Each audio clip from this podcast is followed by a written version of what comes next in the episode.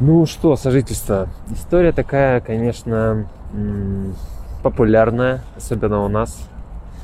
Э, да не в нашей только культуре, я общаюсь с разными людьми. И сожительство, гражданский брак, совместное проживание, оно приятное, очень удобное, там можно позаниматься чем-то приятным, э, бытом в том числе. Но все это будет перерастать в имитацию семейной жизни. Она жена, он муж. И вот они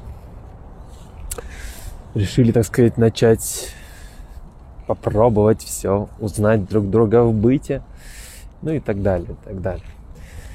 Но, к сожалению, к чему это все будет приводить, и замечено, и постоянно на консультациях слышу это, что отношения не будут развиваться в положительном ключе, если это за затяжном формате длится. Ну, там, больше полугода или года пара живет вместе, и ничего не происходит, никаких подвижек. Потому что мужская природа, она будет стремиться застабилизироваться вот в каком-то одном положении. А женская, вот ровно как сейчас происходит съемка, движемся вперед, продолжаем идти, всегда хочется какое-то развитие.